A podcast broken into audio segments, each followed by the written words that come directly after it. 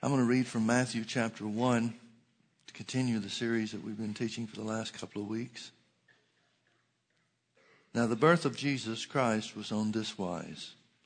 When, as his mother Mary was espoused to Joseph before they came together, she was found with child of the Holy Ghost. Then Joseph, her husband, being a just man, and not willing to make her a public example, was minded to put her away privately. But while he thought on these things, behold, the angel of the Lord appeared unto him in a dream, saying, Joseph, thou son of David, fear not to take unto thee Mary thy wife, for that which is conceived in her is of the Holy Ghost. And she shall bring forth a son, and shall call his name Jesus, for he shall save his people from their sins.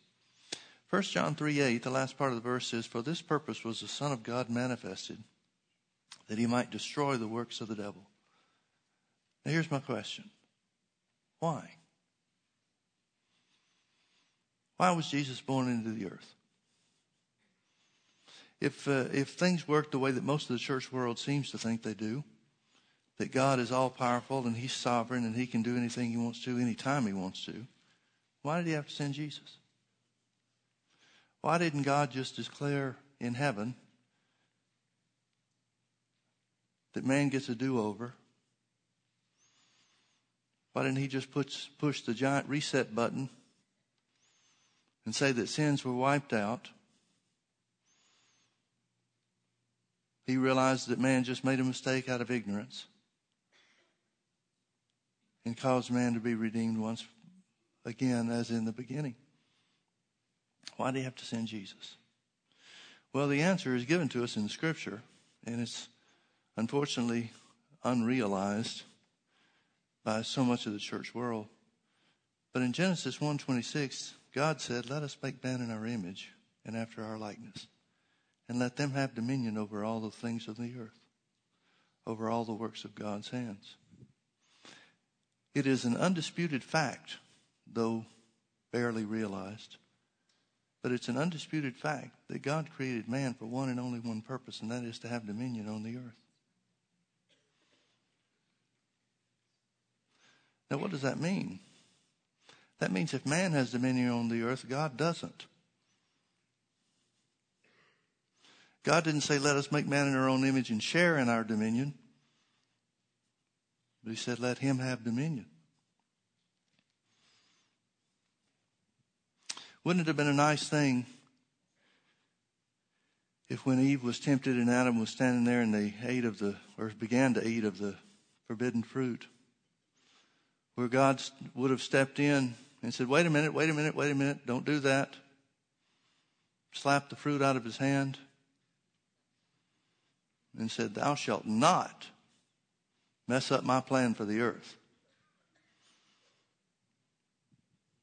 Folks, I, I got to tell you, if God is sovereign the way that the church world thinks he is, and he didn't do that at that point in time, then God's not very smart. Because that would have dealt with the situation once and for all from the beginning. The issue would have been resolved. He could have cast Satan into the lake of fire at that point in time. Man never would have had a problem with sin.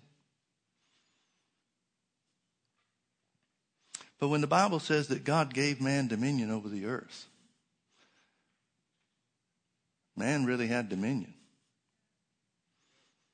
Man meaning God didn't have dominion. Man had it. Now, what was God's original plan? We know God doesn't change. So, if God's original idea, his original intent was for man to have dominion, what's his intent now? If not for man to have dominion over the earth. Now, wait a minute. There are some scriptures we're going to have to reconcile. For example, in 2 Corinthians chapter 4 and verse 4, it says Satan is the God of this world. What does that mean? How can you, how can God have, how can man have dominion on the earth if Satan is the God of this world? And there are some other scriptures too. It says in the Psalms that the earth is the Lord's and the fullness thereof. So you got one scripture that says the earth belongs to God. You've got one scripture that says man has been given dominion. You've got one scripture that says that Satan is the God of this world. How can all those be true? Well, very simply, God is the possessor of the earth. He owns it.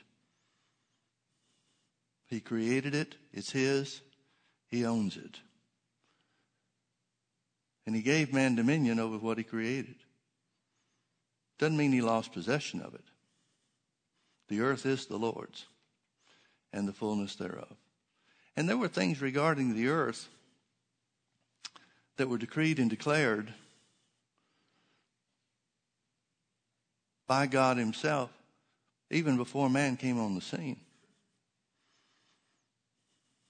See, when God created man, He created him for one purpose, and that is to have dominion over the earth, meaning specifically to carry out God's will here on the earth. God didn't create the earth nor man for man to do with it what he wanted to, and let's see how it turns out. He created man to carry out his will on the earth. Now, that was the kingdom of God or the system whereby the world was created. It was the world system. Now, let me ask you a question. If Satan is the God of this world, is the devil big enough to change God's world system?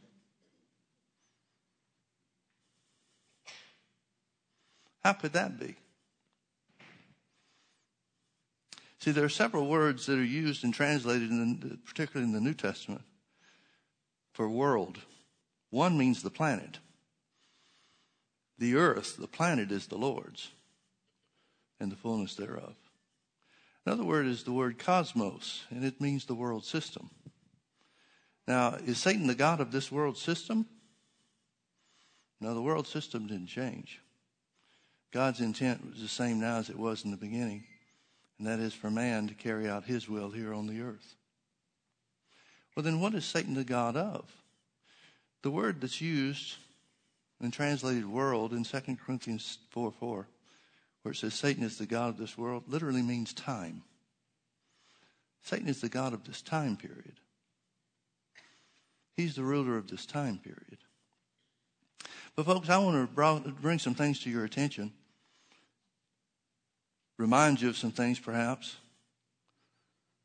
reveal some other things, perhaps. But the only the only beings that have any authority on this earth are the ones that were created or born into this earth. Even Satan had to borrow the body of an animal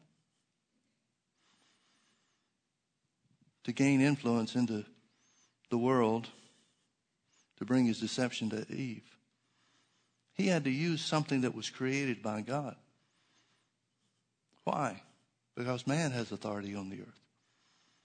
Man has authority on the earth. It's an interesting thing to me. If you look over in, uh, well, let me let me turn real quickly to Ezekiel chapter 28. Ezekiel chapter 28 gives us some insight into Satan, his operation in the earth prior to man's creation.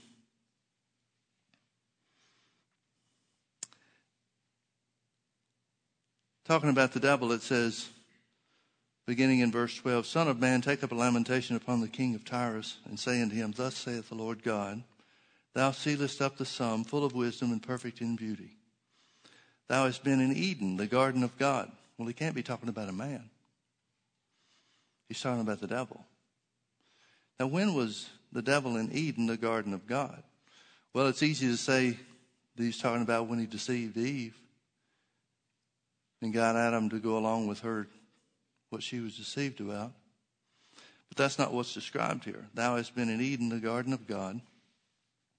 Every precious stone was thy covering the sardius, the topaz, the diamond, the beryl, the onyx, the jasper, the sapphire, the emerald, and the carbuncle, and gold. The workmanship of thy tabrets and of thy pipes was created in thee in the day that thou was created. So notice it's talking about the creation of Satan, who was Lucifer to begin with. Thou art the anointed cherub that covereth, and I have set thee so. Thou wast upon the holy mountain of God. Thou hast walked up and down in the midst of the stones of fire. Thou wast perfect in thy ways from the day that thou wast created till iniquity was found in thee. Now that's not the way Satan appeared when he came to Adam and Eve in the garden. He's talking about something prior to the creation account in Genesis. He's talking about the operation of Lucifer here on the earth. In some age, sometime prior to the Genesis 1 account. Now, it tells us some things about what Satan said and what caused him to fall. Um, well, let me just keep reading verse 16. By the multitude of thy merchandise, they have filled the midst of thee with violence, and thou hast sinned. Therefore, I will cast thee as profane out of the mountain of God. And notice this is God saying something he's going to do.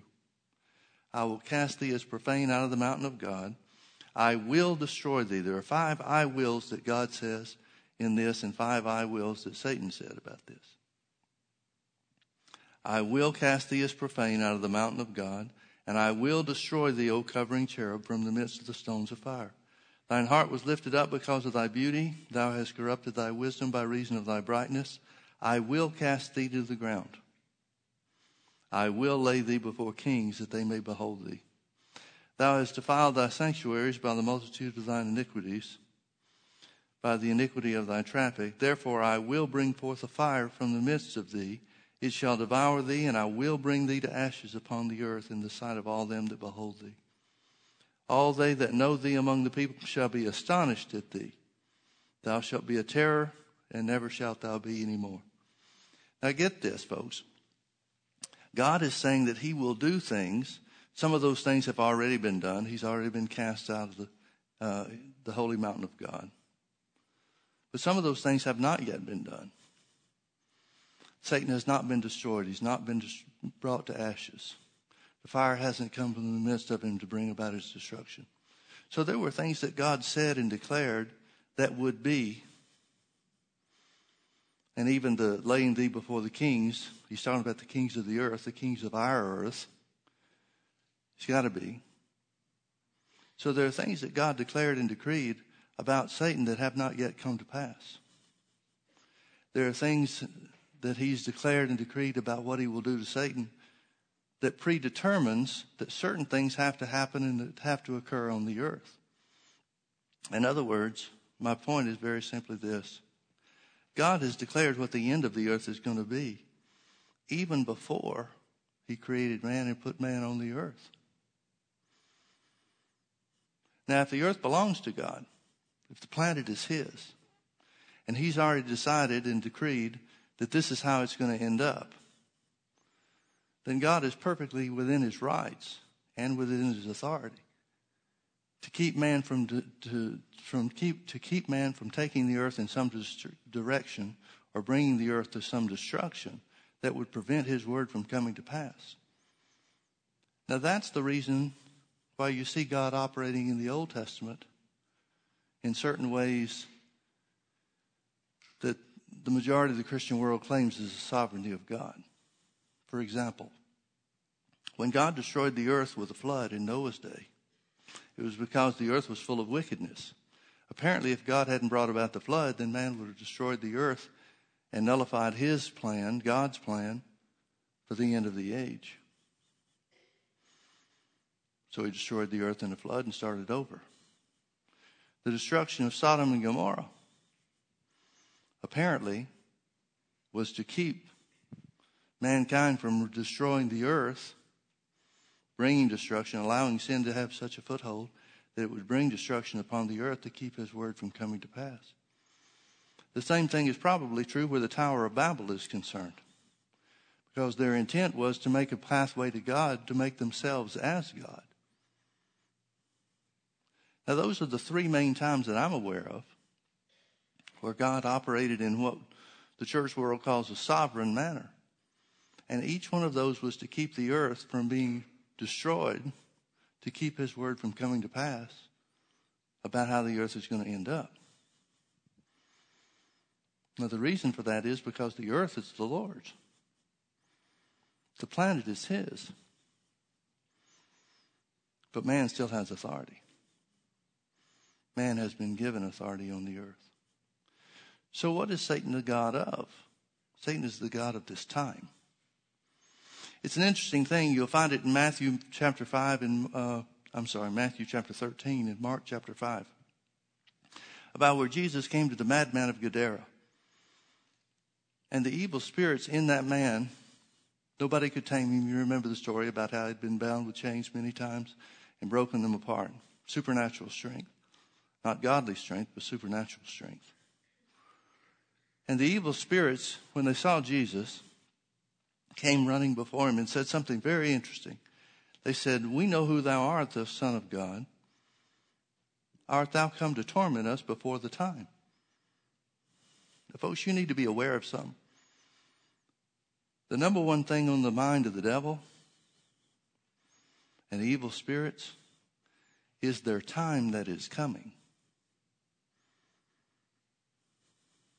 Now, most people, when we think about the devil, we think about what a problem he is for us in our lives.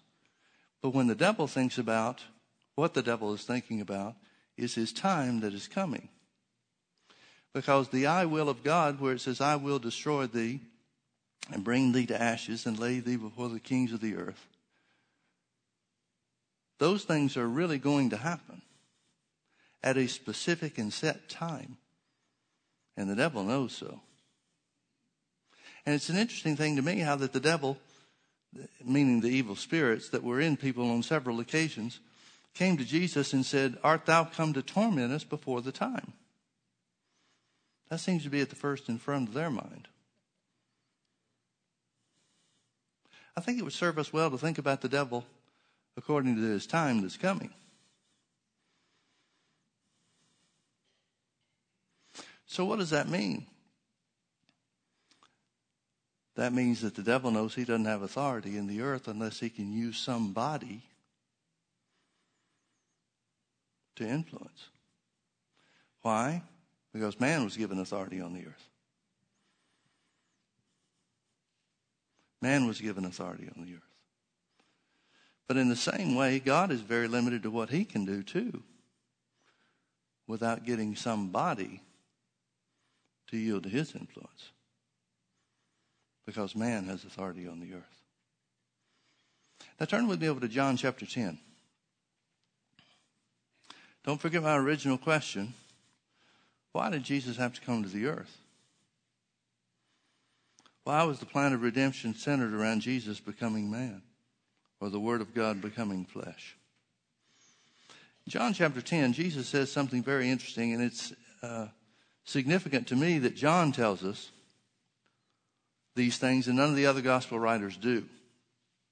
I've said this before, but in case you uh, weren't here with us, the Gospel of John is uh, kind of a, a wrap up gospel, if you will.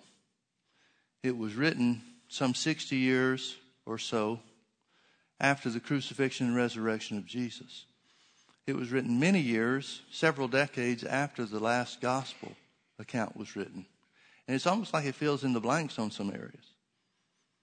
John, who was an eyewitness to Jesus' earthly ministry, tells us some things and relates some things and gives us details. In other cases, gives us details about things that the other gospel writers wrote about that, that they omitted, that they didn't know or didn't relate.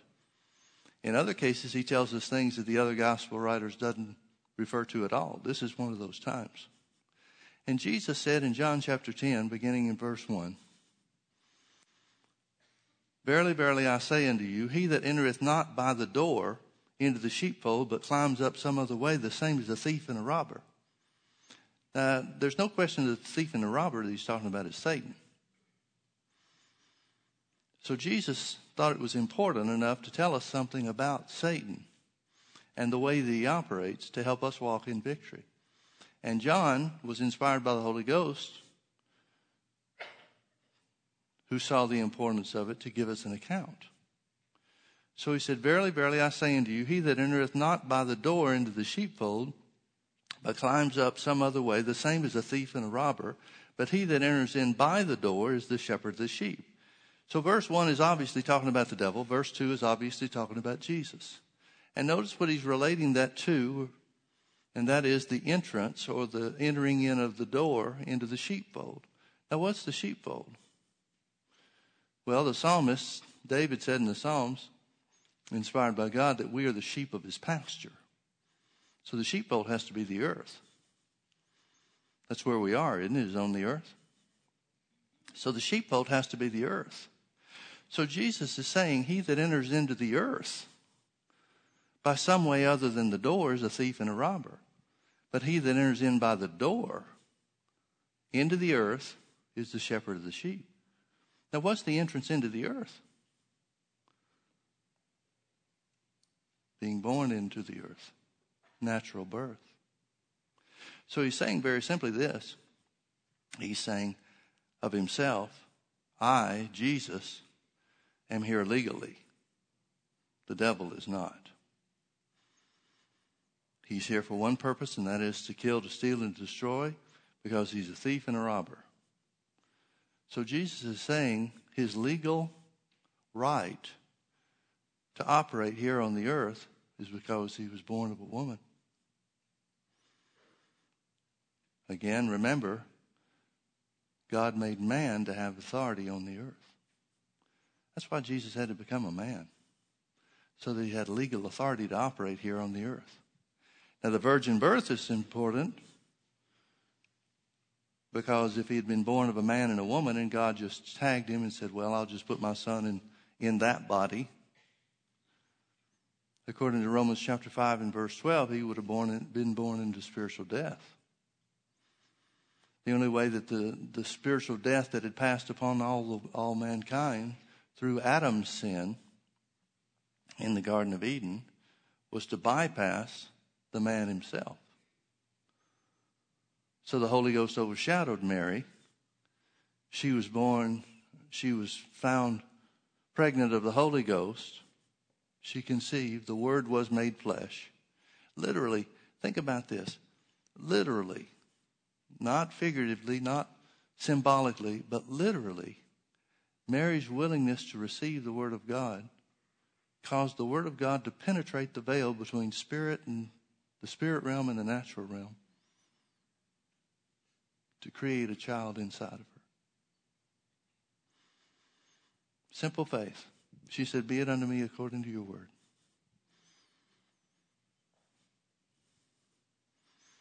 She didn't have to try to figure it out. She asked a question about how. The angel said, The Holy Ghost will overshadow you. That's not a whole lot of detail, folks. But it was enough for her. She simply said, Be it unto me according to your word. I'll accept that. I'll receive that. That simple faith penetrated the, the physical realm from the spirit realm. So Jesus, therefore, was able to be born of the Holy Ghost and Mary, which gave him legal entry into the earth. When the angels are singing at the birth of Jesus, when he was laid in a manger, the significance is now man can regain his rightful place of authority for the purpose of carrying out the will of God on the earth. For the purpose of carrying out the will of God on the earth. So, what does that mean? Well, the Bible says in Philippians chapter 2 and verse 5 and 6, it says that Jesus emptied himself of his heavenly power and glory.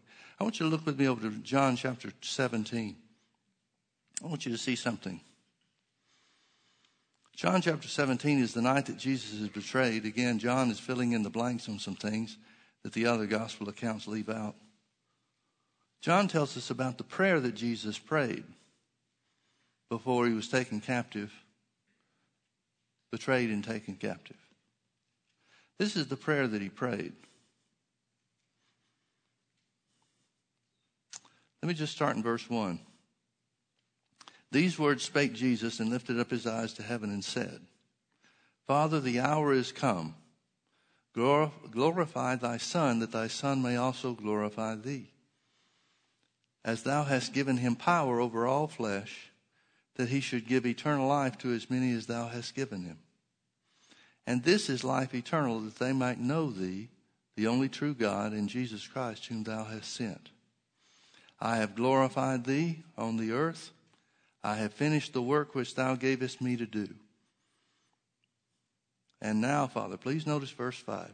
And now, Father, glorify thou me with thine own self, with the glory which I had with thee before the world was.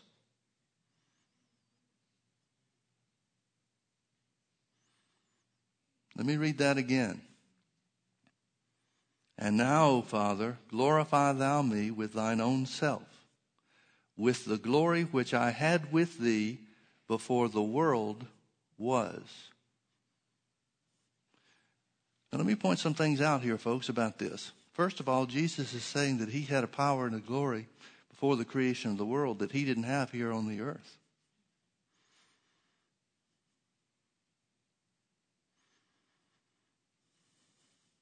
Let me say it this way. That means, therefore, that Jesus could not have been operating on the earth, doing signs and wonders and miracles, healing the sick, multiplying loaves and fishes, walking on the water, and so forth. He could not have been doing those things with the glory of God as being the Son of God.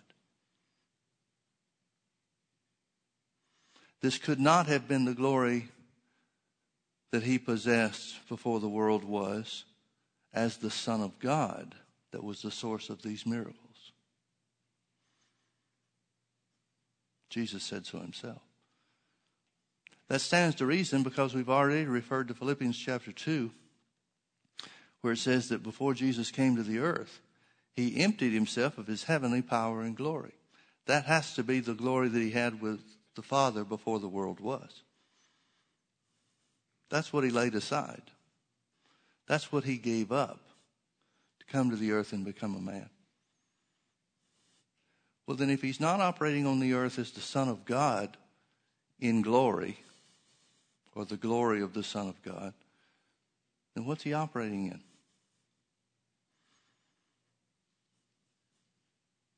What's he operating in?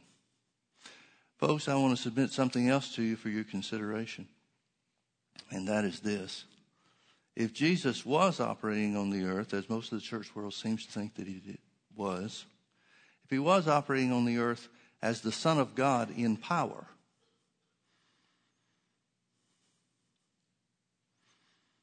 then he's something much more than just a human. And it would have been the same thing as God operating illegally to usurp the authority of man. Yet we see in Jesus' life and ministry that it was only when he was 30 years of age, after he was baptized by John in the Jordan River and the Holy Ghost descended on him in bodily shape as a dove, that the power of God began to be manifest in him. Well, why didn't he do any miracles when he was 12? He was the Son of God then, wasn't he? Why didn't he do any miracles when he was 20? He was the Son of God at age 20, wasn't he? Why didn't he do any miracles at age 25? Wasn't he the Son of God then, too? Why was it only when he turned 30 and was baptized by John in the Jordan River that the miracles began to occur? Because that's when the power of God came upon him if he emptied himself of his heavenly power and glory, like the Bible says, then that means he was operating on the earth prior to the anointing of the Holy Ghost, just like you and me. I mean, really, as a man. Divine, yes, because he had not been affected by sin, but just as a man. But then when the Holy Ghost came upon him, the power of God settled in and stayed and remained. And that's when the healing miracles and power took place. signs and wonders and such. Now, here's another question I've got for you, and, and I say for you, I literally mean for the church world, and that is if Jesus was here on the earth in divine power as the Son of God, why would he need to be anointed? And even further than that, who would anoint God?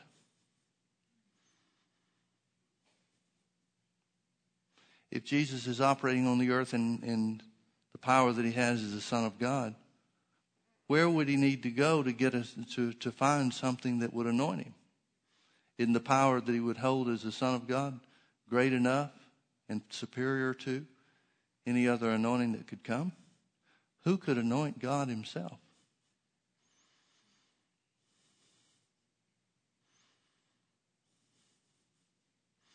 But if he was operating on the earth as a man, then that means he would be as helpless to perform a miracle without the power of God as you or I would be. Therefore, he'd need to be the anointed of God to begin to do the miracles. Now, that's what Jesus said of himself. After he was anointed of the Holy Ghost, it tells us that early in his ministry he went to Nazareth in Luke chapter 4 and began to preach, The Spirit of the Lord is upon me because He's anointed me. He didn't say, The Spirit of the Lord is upon me because I'm the Son of God. He said, The Spirit of the Lord is upon me because I'm anointed. And then he told what he was anointed to do to preach the gospel to the poor, to heal the sick, to preach deliverance to the captives and recovering of sight to the blind, to set at liberty them that are bruised, and to preach the acceptable year of the Lord. Jesus said those things were able or within his power because of the anointing, not because he was the Son of God. Now turn with me over to Mark chapter 11.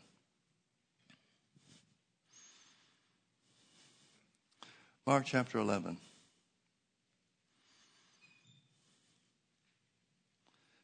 And I promise I'm not going to the scripture you think I am.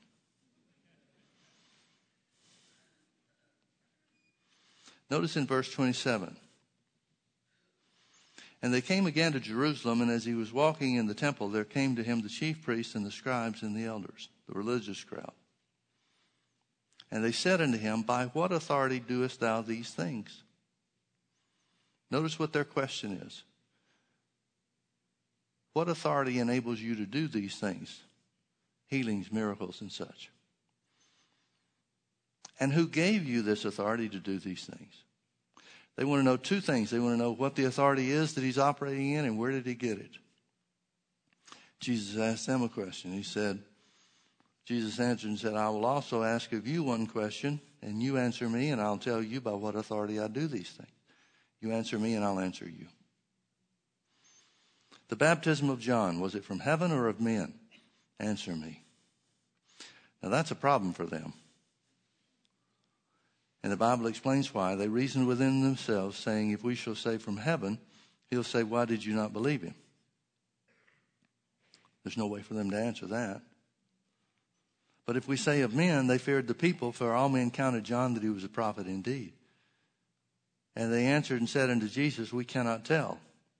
And Jesus answering said unto them, Neither do I tell you by what authority I do these things. Now, Jesus isn't trying to make anything plain unto people that rejected him. Remember, he said to his disciples, Unto you is given to know the mysteries of the kingdom of God, but not to them that are without. And that's why I'm teaching in parables. God won't withhold anything to those that receive him, but he doesn't give anything up to those that won't. So Jesus asked them a question Tell me about John the Baptist, and I'll answer you. Well, they were unwilling to answer.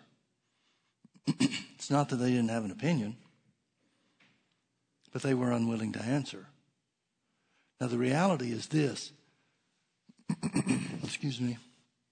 The reality is this. The answer to Jesus' question was the answer to their question. So let's consider Jesus' question. The baptism of John, was it of men or was it of heaven? Well, what do we know about the baptism of John? the Bible tells us that John went about preaching repentance, telling people to repent, because there was one coming after him, speaking of Jesus, that would save the people from their sins. In Acts chapter 19, Paul, on his way to Ephesus, his first journey into Ephesus, finds some people that were baptized by John, or baptized under John's baptism. We don't know if John did it specifically or if it came about some other way. But Paul finds some people there that he thinks are born again. So he asks them a question, Acts 19. He asked them a question. He said, Have you received the Holy Ghost since you believed? Have you received the Holy Ghost since you believed? There was something about the way these people acted, something about the way they were living that caused Paul to think that they had been born again. So his concern for them was, Have you been empowered by the Holy Ghost? They said, We've never heard of the Holy Ghost. And then Paul questions further. He says, Under what then are you baptized? And they said, Under John's baptism. And then Paul responded, Well, John baptized with the baptism of repentance, saying there was one that was coming after him. Then he told them about Jesus. They were born again. He baptized them again, and then laid hands on them, and they received the Holy Ghost. So, what do we know about John's baptism from this? John's baptism was not sufficient for the new birth, which means it couldn't have been from heaven.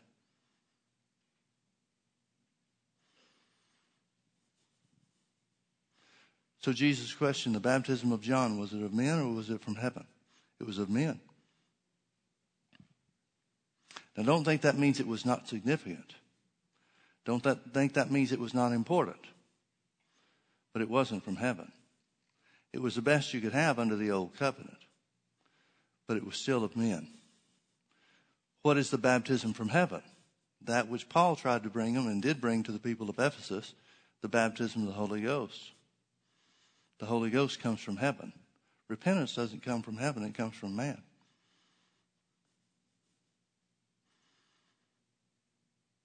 But was John just an ordinary man? We know a lot about his birth how that the angel came to his father Zacharias, told him about the birth of the son that was to come. Zacharias wouldn't believe what the angel told him, and so the angel had to shut his mouth until the baby was born. We know that it was a supernatural birth because Elizabeth, John's mother, was beyond childbearing years or childbearing age. So it wasn't a natural occurrence. Jesus said of John that there was nobody under the old covenant that was greater than John as a prophet. Now, that encompasses a lot of people. Moses, for example.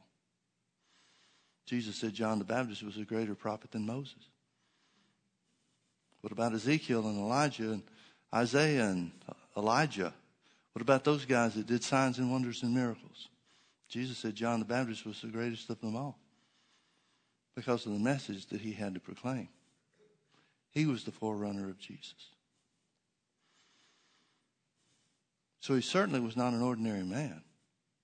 What can we say about John?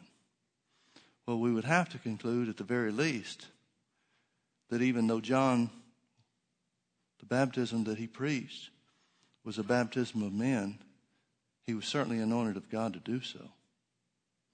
So the answer to Jesus' question about the baptism of John would very simply be this John was a man anointed of the Holy Ghost. Remember why Jesus asked him the question? Because the religious leaders had, had questioned him. By what authority doest thou these things? And who gave it to you? Well, what's the answer? Jesus was a man anointed of the Holy Ghost. A man, a human being, anointed of the Holy Ghost. Now, folks, if Jesus' anointing, the power of God that was on Jesus, was on, was on him because he was the Son of God, as most of the church world thinks it was, then how could he give it to others who are not the sons of God?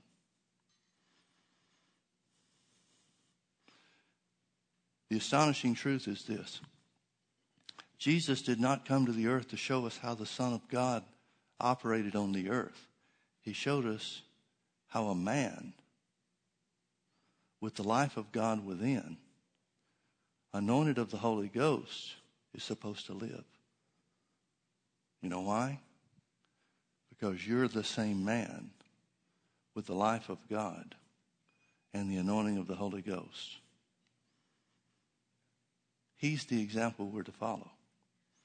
Now, let me close with this. Turn with me to Matthew chapter 28.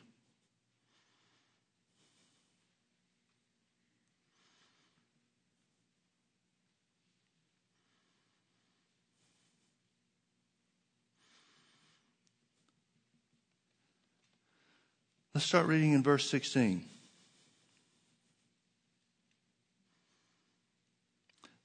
Then the eleven disciples went away into Galilee into a mountain where Jesus had appointed them.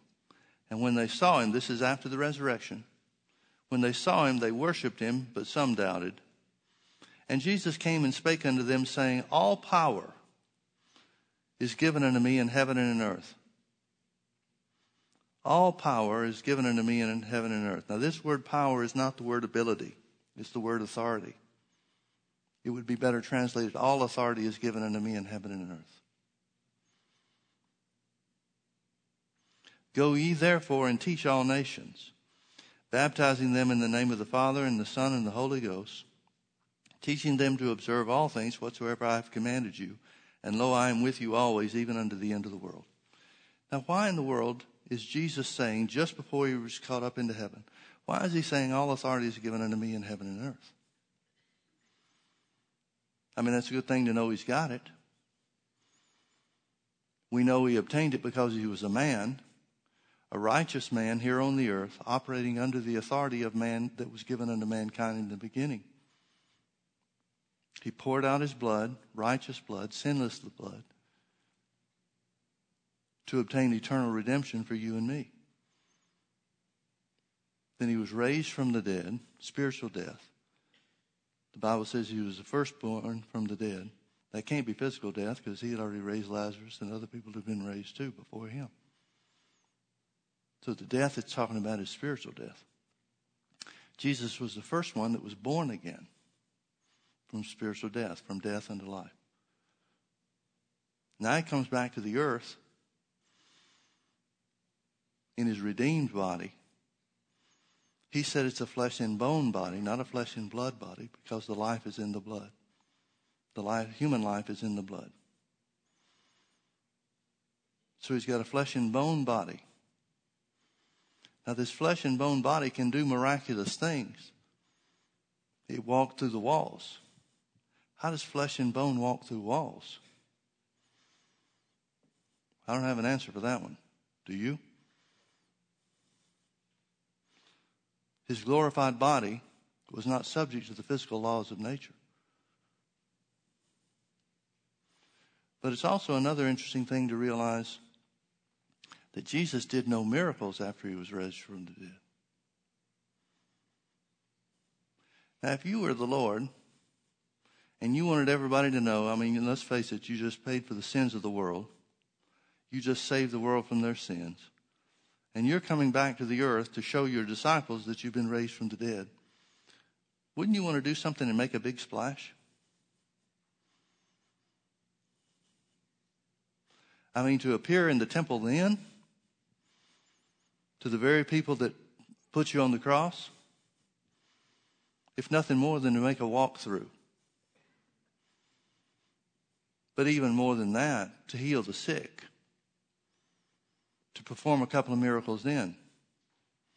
Raising Lazarus was the one that tipped the religious leaders, the chief priests, and the religious leaders over the edge. Raising somebody from the dead then would have really made an impact. Why didn't he? Because Jesus, in his glorified body, flesh and bone body, was no longer authorized as a man to operate on the earth because the life of the flesh is in the blood. He didn't have any. Now, some would say, no, wait a minute, Pastor Mike, he did perform a miracle with the disciples. when he gave them the miracle catch of fish. Well, all he did was tell them where the fish were. He said, throw your net out on the other side. So that doesn't really qualify for a miracle.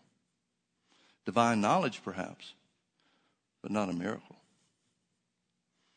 Why didn't Jesus do any miracles after his resurrection? Because he's no longer authorized as a man with authority on the earth.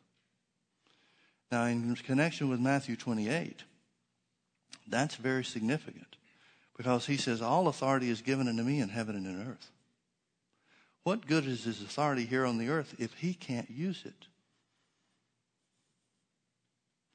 None unless he can get somebody, maybe those that are considered to be the body of Christ, to exercise the authority that he was given in his stead. That's why he told them, go into all the world. I've got the authority. You're the ones that are to use it in my place. So go into all the world. The works that I do shall you do also, and even greater works shall you do because I go into my Father. The folks realize the condition that you are in and that I'm in. We've been made righteous by the blood of Jesus. The righteousness of God is what we've been made. That means we're in the same condition as Jesus was when he was here on the earth. And that which was born back unto at the resurrection. We have the same Holy Ghost, the same baptism of the Spirit. Maybe anointed to do different things. You're anointed to do one thing, empowered by the Holy Ghost to do one thing. I'm anointed or empowered by the Holy Ghost to do something else. But it's the same Holy Ghost, it's the same power. No wonder Jesus said, The works that I do shall you do also. No wonder. He said, Even greater works than these shall you do because they go unto my Father. Because when he went back to his Father, he was restored to the glory that he had with the Father before the world was. That glory that he laid aside to come to the earth and be a man. Jesus' authority on the earth was because he was in the same condition as you. I'll close with one last scripture John chapter 5.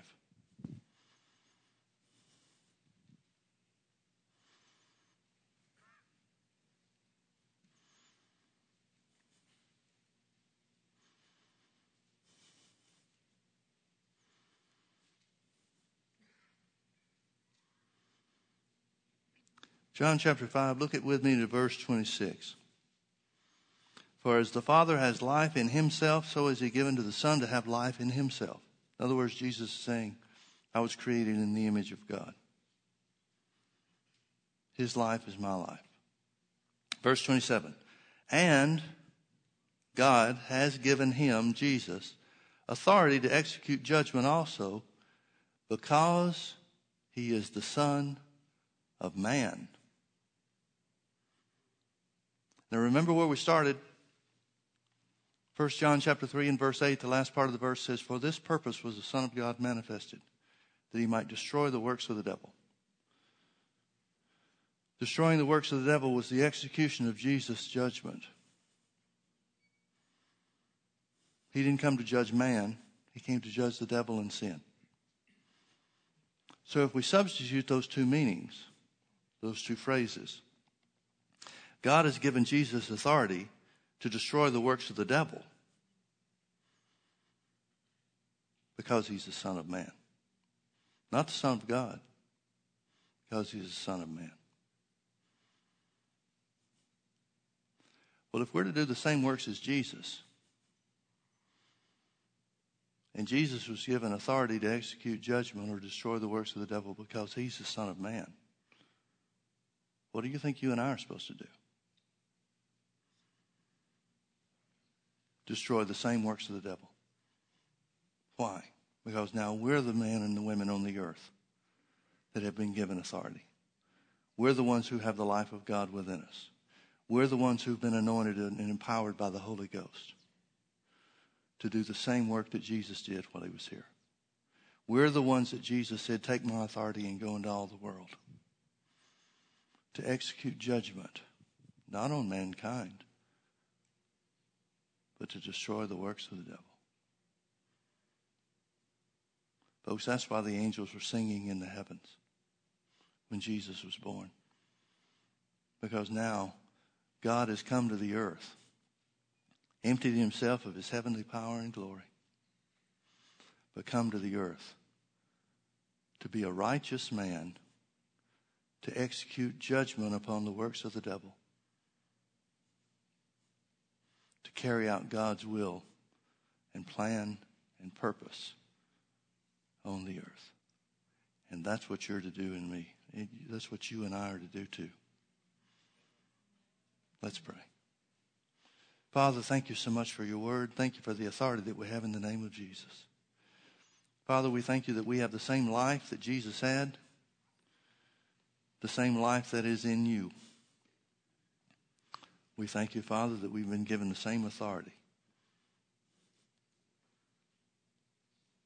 to destroy the works of the devil. As the Amplified says, to loosen and undo and dissolve the works of the devil. We thank you, Lord, for the price that you paid, the sacrifice that you made for us. We thank you, Lord, for the authority that you delivered unto us. We declare that we've been made the righteousness of God by the precious blood of Jesus. We declare that we are the healed of God by the precious blood of Jesus. We declare that we are the prosperous of God by the precious blood of Jesus. And we declare that the same authority that Jesus had on the earth is ours. We declare that the same power that Jesus operated by is ours. We declare that the enemy is broken, the power of the enemy is broken over our lives. We declare that we've been set free, and whom the Son sets free is free in every respect, every area. We declare that we perform the works of Jesus here on the earth by the power of the Holy Ghost that's upon us and the life of God that's within us. Sickness, we command you to go. Disease, be dissolved in Jesus' name. Poverty and lack, go in the name of Jesus. Depression, be broken in the name of Jesus. We worship you, Lord Jesus. We magnify you for you, who you are and what you've done.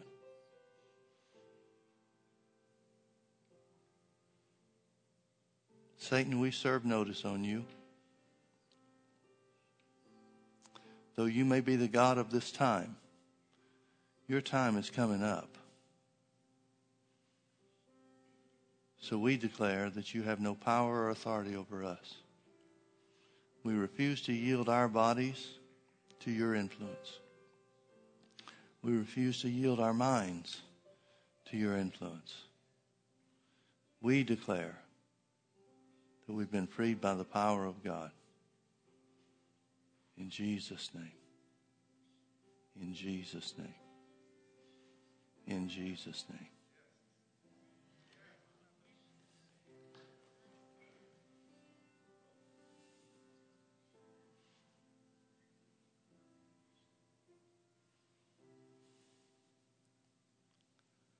Folks, it's a simple recognition and acceptance of that truth that causes you to walk in freedom. Because it is true. Let's all stand together. And let's lift our hands and thank God for the authority that we have in the name of Jesus. Jesus is your example on how to live on the earth. He's your example for how to walk in victory over the earth. He's your example for how to defeat the enemy in your life. He's your example for how to set others free. And he's a perfect example. Hallelujah. Lord, we magnify your name. We worship you.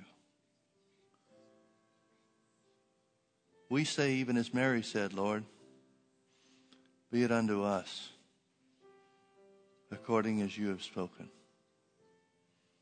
Be it unto us even as you've spoken. Be it unto us according to your word. We love you, Lord. We magnify your name. Open our eyes to these things, Lord. Cause us to see it and know it. I mean, really see it and know it from within. That the glory of God might be manifest. In Jesus' name, amen. Amen. Amen. Well, come on back and be with us tonight for Healing School. Don't forget the schedule of services, how it changes this week. Have a great day. We love you. You're dismissed.